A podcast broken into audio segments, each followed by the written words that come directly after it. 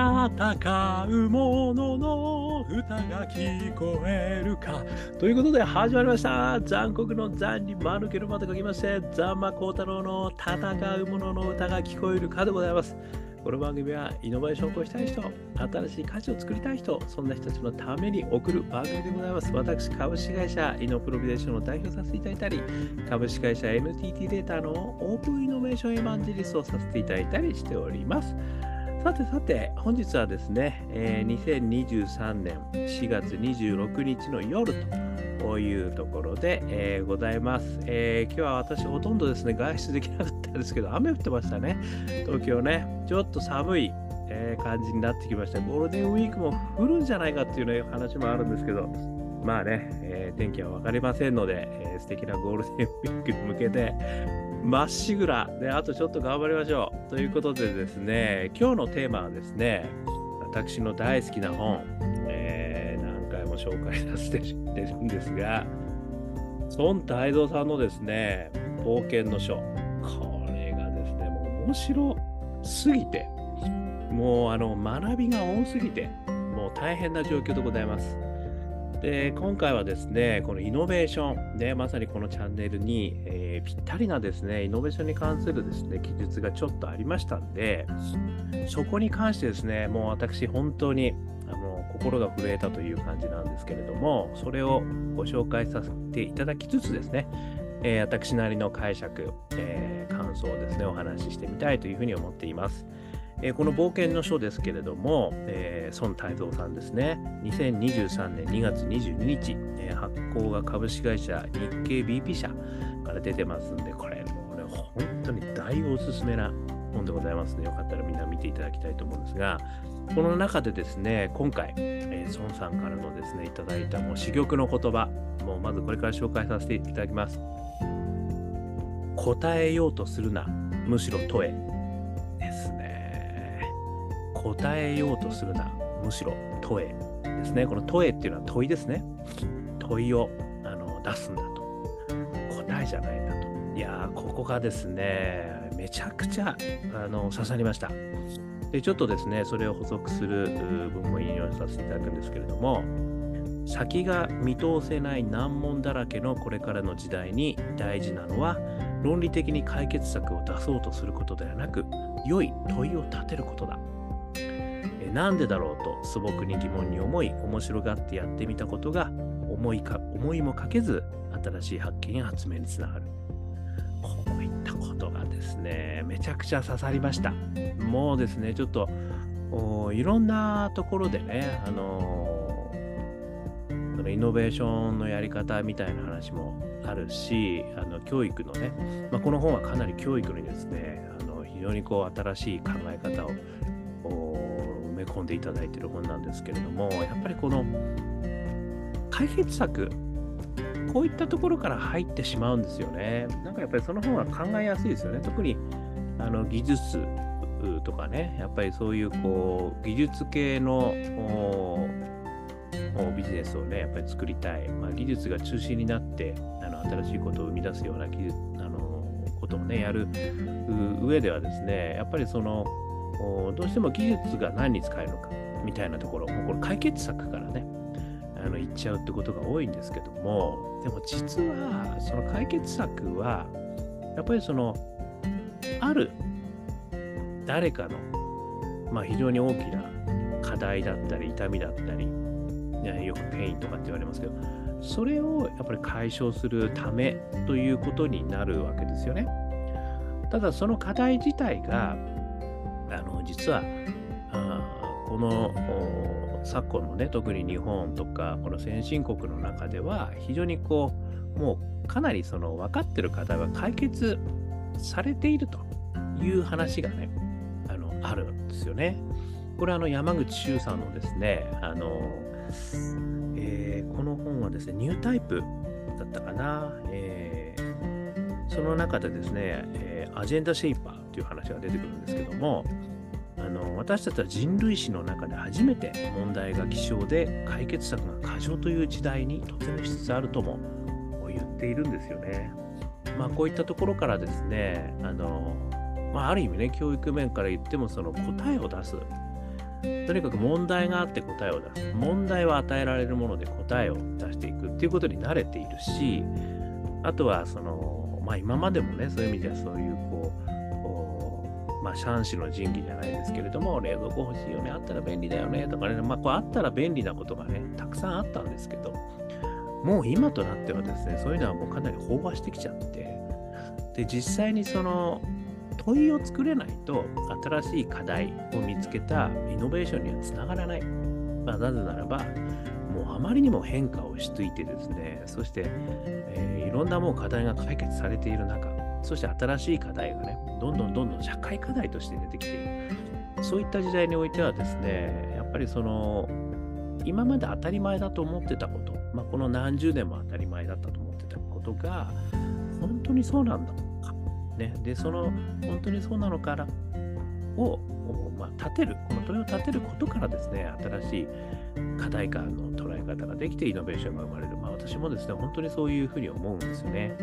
なので、よくこうワーキングの中でですね、いろいろやるときには、あの、ベストプラクティスとかね、ベスプラとかね、すぐにね、調べたくなっちゃうんですよ。海外事例ないですか？とかね、なんかねやっちゃうんですよ。でもそれはね、あのまあ、確かにいろいろね、面白いことをやってるっていうこともあるんですけど、でも、本当にその解決しなきゃいけないことって何なんだろうってことからやっていくってことがですね、やっぱり王道なんだろうなっていうふうに思うわけですよね。私はあのその解決策ね、そのオープンイノベーションで UFO 型オープンイノベーションっていうのは、世の中でその新しい解決策を生み出している人たちを探そうっていうやり方もあるんですけどね。まあ、この解決策の捉え方をオープンイノベーションしていくっていうやり方もね、私は一部ではやってはいるんですけども、やっぱりでも最終的には問いを立てる。でどんなことが今やっぱり一番あの難しいことになってるのかとかね、永遠の課題は何のか、そもそも何でこうなってるのかね、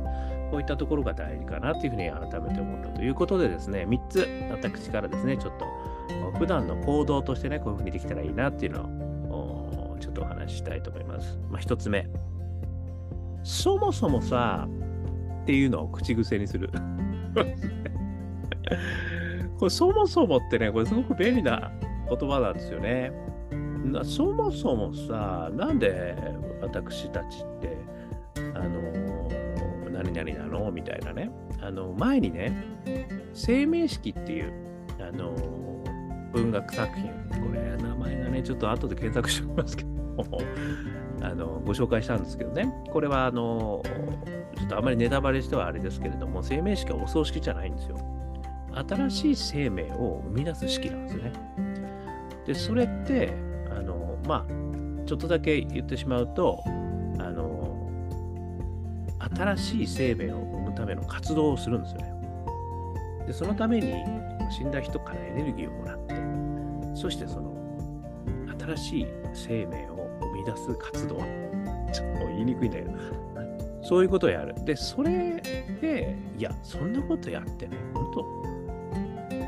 今までのなんかやり方から全く違うやり方になるわけで、それで慣習を全く変えることになっちゃうんだけど、でもその中には、すごく、あの、それが当たり前だと思えば当たり前だと思えなくもないみたいな、そういうことがね、物語の中にあるんですね。だからそもそも、あの、これって本当に何のためにやってたんだろうとか、なんでこういうふうになってんだろうとか、ね、昔からなってんだよとかってね、あの、親父によく怒られた感じがしますけどね、そんなこと言ってね、早くやれみたいなね、あの、ことをね、あの会議とかでもね、これ言うと結構怒られるんですよね。いや、それはいいからと。そんなこと言って話進まないからと。もうこの前提でやってくれと。まずはこういうことになってるから、みたいなね。結構怒られちゃうんだけど、でもね、やっぱりこれそもそもさがね、すげえ大事なんだろうなと私は思うんですよね。これがやっぱり本質をつくような、もしくはなんでこういう風になってんだっけをね、ちょっと考える上ではすごくいいんじゃないか。っていうこれ一つ目。それから二つ目。日々の生活の中で問いを立てる練習ですね。これあのいきなりそのイノベーションやろうぜっつって、その中でですね、やっぱり課題を見つけるとか、やっていくのって大変なんですよ。社会課題から見てみようとかね、まあさっき言ったようにベスプラをちょっと見てみるとか、やっぱりそういうことになっちゃうんですよね。でも、やっぱり我々が暮らしてる中の、その、生活の中にいろんな課題感とか、その違和感とか、あとはこの興味とかがね、埋まってるんですよね。で、それっていうのがいきなりこう、やろうぜっつっても掘り出せないんですよ、なかなか。だから、やっぱり日々の中で、その違和感とか、自分の興味とか、その自分としての問いをね、立てておかないと、でそれはあの芸人さんがね、あのコントをやるときのように、ネタ帳を作っておくんですよね、やっぱりね、これね。あの歌詞を作るよりね、あの作詞家が。なね、日々の中でこう気になってることとかを、私の場合はその iPhone とかね、そういうのにこう検索可能な形で、あのもうすぐにこうメモしちゃうんですけど、あとは歌はね、フレーズとかもこう歌ったりしますけど、やっぱね、そういうことをやっとかないといきなり、ね、あのイノベーション推進室長からですね、あの前、イノベーションやれって言われても、いい、マジっすかみたいなことになっちゃう。だそれがすごい大事。なので、日々の生活の中で問いを立てる練習ね。これ練習でもあり、ネタ帳にもなるっていう。それから3つ目ですね。面白いと思ったら自分でやってみる。いや、これはね、これをね、あの、孫さんもこう中で言ってるんですけどね。やっぱりその面白いと思えるかどうか。で、面白いと思ったことを自分がやれるかどうか。これすごく大事なんですよね。で、面白いと思ってることはみんなあるんですよ。絶対こう生活の中で、いや、めっちゃ面白い、こやばいやばいってね、思うことって絶対あるんだけど、忘れちゃうんですよね。だからそれもね、やっぱりネタ帳みたいな形で入れといて、そして、あ、これってやってみたらすごく楽しそうだなって思うことは、やってみる。一回やってみる。ね。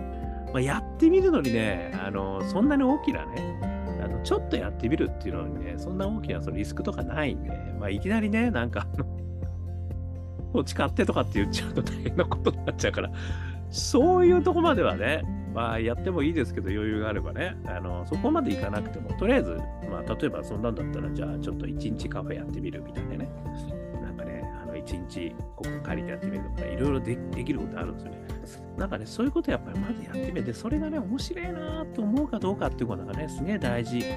なんだなっていうのはね、まあ改めて私は思ったということでございましたね。そもそもさ、お口にする。日々の中で問いを立てて、あのメモ、メモる。ネタ帳をメモる。そしてね、えー、やってみる。ね、あのコントじゃないけど、ちょっとやってみる、このコントみたいな。いうことがですね、やれる。これがやっぱりね、本当に地味なんだけども、実はイノベーション、大きなイノベーションにつながる第一歩なんじゃないかなって、私はやっぱり、改めてね、孫さんのこれを話聞かせていただいて、あの思いましたと。こういうことで、えー、ございました。ね。えー、ということでね、あのまあ、新しい技術がね、あのチャット GP 出てきてすげえ、面白い。ね。あ、こんなこともできる、こんなことできる。やばいやばいやばいね。これも面白いんですけど。でもやっぱりそれがね、果たして何なのかもね、やっぱり大事だってことだと思うんですよね。どんな意味があるのかとかね、そもそもどういうことなんだっけとかね。だからそもそも本当に価値があることは何なんだろうとか、なんかやっぱりそういったことと合わせて、やっぱりやっていくことがね、やっぱりすごく大事なんじゃねえかなと。ね、だからそもそもやっぱりこれっておかしいよねってことに、まあ、そういったのがこうバーンとねバチコーンとぶつかってこれは面白いでさらにねいいことできるかもしれないっていうのが一番理想的な感じですよね。やっぱりその問い、ね、問いがあってそして解決策がある、ね、技術とかがある。でこの、まあ、問いと課題ですよね問いと課題まあこれがねやっぱりどうやってこううまくこう混じり合うかっていうのはね、まあ、ある意味ネガティブケーパビリティじゃないですけれどもうんうんうなってね、もうすぐに飛びつかない。ね、そういったことにすぐに飛びついてもね、みんな飛びついてるから。